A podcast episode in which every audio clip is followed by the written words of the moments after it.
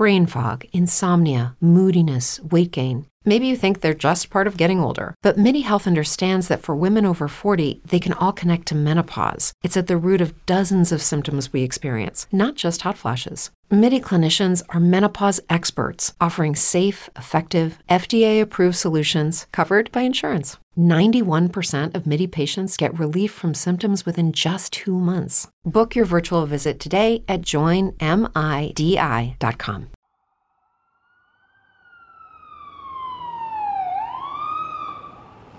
323 to 584. D5. Adam Young, 1955. Okay. 23, we're at 10th and Grant waiting for a tow. I believe it was called on channel 1. Welcome back, folks. We're going to start doing cases as well. So the first case we're going to be looking at is Ross versus State. It's using the defense of abandonment. This attempted rape case arose in the appeal of Sammy Ross from the 10 year sentence imposed on July 7, 1988. Here are the facts. Dorothy Henley, not her real name, and a seven year old daughter lived in a trailer on a gravel road. Henley was alone at home and answered a knock at the door to find Sammy Ross asking directions.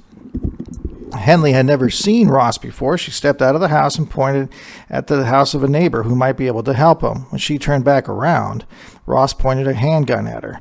She ordered her into the house. He ordered her into the house, told her to undress, and shoved her onto the couch. Three or four times, Ross ordered Henley to undress and once threatened to kill her. Henley described herself as frightened and crying. She attempted to escape from Ross and told him that her daughter would be home from school at any time. She testified, I started crying and talking about my daughter. That was uh, that. I was all she had because her daddy was dead. He said if I had a little girl, he wouldn't do anything. For me just to go outside and turn my back. As instructed by Ross, Henley walked outside behind her trailer. Ross followed and told her to keep her back to the road until, she, until he had departed. She complied. Henley was able to observe Ross in her sunlit trailer with the door open for at least five minutes. She stated that she had an opportunity to look at him and remember his physical appearance and clothing. Henley descri- also described Ross's pickup truck, including its color and make. In 1987, on December 21st, a Union Grand County grand jury indicted Sammy Ross for the attempted rape of Henley, charging that Ross did unlawfully and feloniously attempt to rape and forcibly ravish the complaining witness, an adult female. On June 23, 1988, the jury found Ross guilty. On June, July 7th, the court sentenced Ross to a 10 year term. Ross timely filed a notice of appeal. The issue? The primary issue is whether sufficient evidence presents a question of fact as to whether Ross abandoned his attack as a result of outside intervention. Ross claims that the case should have gone to the jury only on a simple assault determination. Ross asserts that it was it was not Henley's resistance that prevented her rape, nor any independent intervening cause or third person, but the voluntary and independent decision by her assailant to abandon the attack.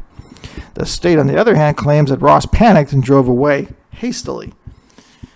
What's the reasoning? Well, Henley told Ross that her daughter would soon be home from school. She also testified that Ross stated if Henley had a little girl, he wouldn't do anything to her and to go outside the house and turn her back. The trial court instructed the jury that it found that Ross did not did any overt that if that if it found let me repeat that.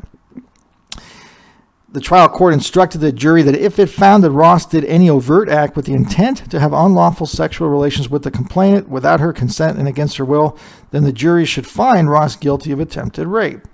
The court further instructed to the jury before you can return a verdict against the defendant for attempted rape, you must be convinced from the evidence and beyond a reasonable doubt that the defendant was prevented from completing the act of rape or failed to complete the act of rape by intervening extraneous causes. If you find that the act of rape was not completed due to a voluntary stopping, then you must find the defendant not guilty. The court has held that lewd, indecent, suggestions coupled with physical force constituted sufficient evidence to establish intent to rape. Attempt consists of an intent to commit a crime, a direct ineffectual act toward it, and a failure to consummate, consummate its commission.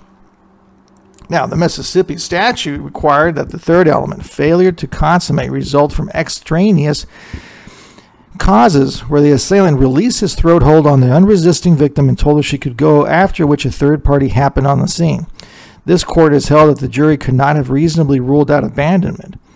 In comparison, this court has held that where the appellant's rape attempt failed because of the victim's resistance and ability to sound the alarm, the appellant cannot establish an abandonment defense. In another case, the defendant did not voluntarily abandon his attempt, but instead fled after the victim. A hospital patient pressed the nurse's buzzer. A nurse responded, and the victim spoke the word help. The court concluded the appellant ceased his actions only after the victim managed to press the buzzer, alerting the nurse. In another case, the court properly sent the issue of attempt to the jury where the attacker failed because the victim resisted and freed herself. Thus, abandonment occurs with no physical resistance or external intervention. The perpetrator changes his own mind. At the other end of the scale, a perpetrator cannot claim that he abandoned his attempt when in fact he ceased his efforts because the victim a th- or a third party intervened or prevented him from furthering the attempt. Somewhere in the middle lies a case where the victim successfully sounded an alarm, presenting no immediate physical obstacle to the perpetrator's continuing the attack, but sufficiently intervening to cause the perpetrator to cease his attack. So, what did make Ross leave? According to the undisputed evidence, he left because he responded sympathetically to the victim's statement that she had a little girl. He did not fail in his attack. No one prevented him from completing it. Henley did not sound an alarm. She successfully persuaded Ross of his own free will to abandon his attempt. No evidence shows that Ross panicked and drove away hastily, but rather the record shows that he walked the complainant out to the back of her trailer before he left. This is not to say that Ross committed no criminal act, but our only inquiry is whether there was sufficient evidence to support a jury finding that Ross did not abandon his attempt to rape. The holding?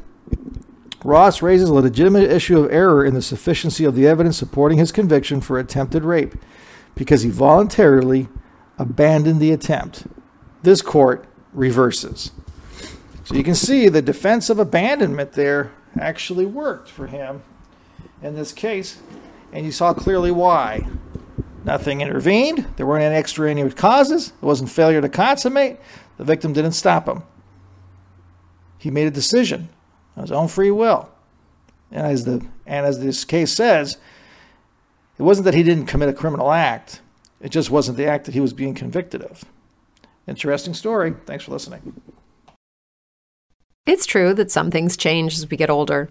But if you're a woman over 40 and you're dealing with insomnia, brain fog, moodiness, and weight gain, you don't have to accept it as just another part of aging. And with MIDI Health, you can get help and stop pushing through it alone.